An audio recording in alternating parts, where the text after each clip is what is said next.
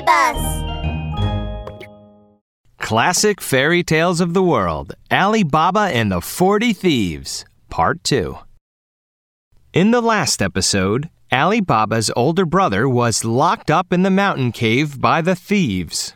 A day and a night had passed. A servant girl from his home, Morgiana, saw that her master had not returned, and she went to Ali Baba for help. My brother must have gone to the cave full of treasures. Don't worry, I'll bring him home safely. After dark, Ali Baba went quietly to the cave. Open sesame! Creak. Rumble. Brother, please help me! Uh, why. Why are there two of you? To be more accurate, there were two halves of Ali Baba's brother. His brother wailed as he told Ali Baba what had happened. Uh, don't be afraid. Let's go home and think of what to do. Ali Baba put his brother into a sack, which he placed on his donkey and took him back to the village. Thump, thump, thump. Open the door, Morgiana! We're back! Creak. You're finally back, Master. Oh no, what has happened to you? Oh, oh please help me! Shh, Master, don't make a sound. If you're discovered by the neighbors, they'll treat you like a monster. Let me think of a plan.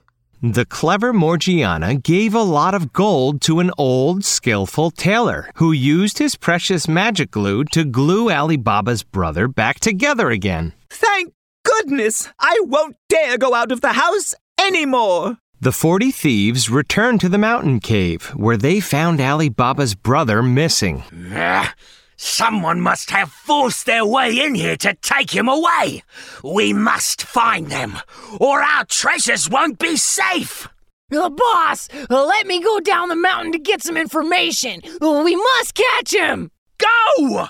It was daybreak. The thief walked into the village. The only shop open at this time was the old tailor's shop. He heard the tailor mumbling to himself. Oh, it was so strange. The person was cut into two halves, but he was still alive. Old man, uh, tell me about the strange thing you have seen. If you can take me to see it, these two sacks of gold coins will be yours. If you refuse, I'll burn down your shop. The old tailor had no choice but to take the thief to Ali Baba's brother's house. I'll make a mark on the door and come back later with the rest of my buddies to take revenge. Creak. The weather is very nice. I'll go out to buy some food. Huh? What's this chalk mark on the door? Morgiana, who was about to go out, discovered the mark made by the thief. Why don't the other houses have marks too? Thinking about her master's encounter, the prudent girl drew the same circle on the doors of their neighbors' houses. At night, the thieves snuck into the village, but were dumbfounded to find a mark on every single house. This, uh, this is strange. This mark can't duplicate itself. Why are there circles on every door? Ta! Fool! You can't even make a mark without messing up. Beat him up! Boss, I, I, ah! The next day, another thief went to the tailor shop. He forced the old tailor to lead him to Ali Baba's brother's house. This time, the thief made a red mark on the door. Again? I won't let you succeed. Like the previous time, the clever Morgiana made a mark on the doors of the neighbors' houses. The foolish thieves left empty handed again, and the thief who left the mark was beaten. Humph! A bunch of good for nothings! Guess I'll have to settle business myself! Hmm. Go prepare me 19 mules and 38 jars! This time, the leader of the thieves disguised himself as a trader selling oil. He entered the village, hiding the 37 thieves in the jars. Only one jar contained real rapeseed oil. My men, when you hear me shout, jump out and kill that fellow! Thump, thump, thump. The person who opened the door was Ali Baba. He had been taking care of his brother during this time.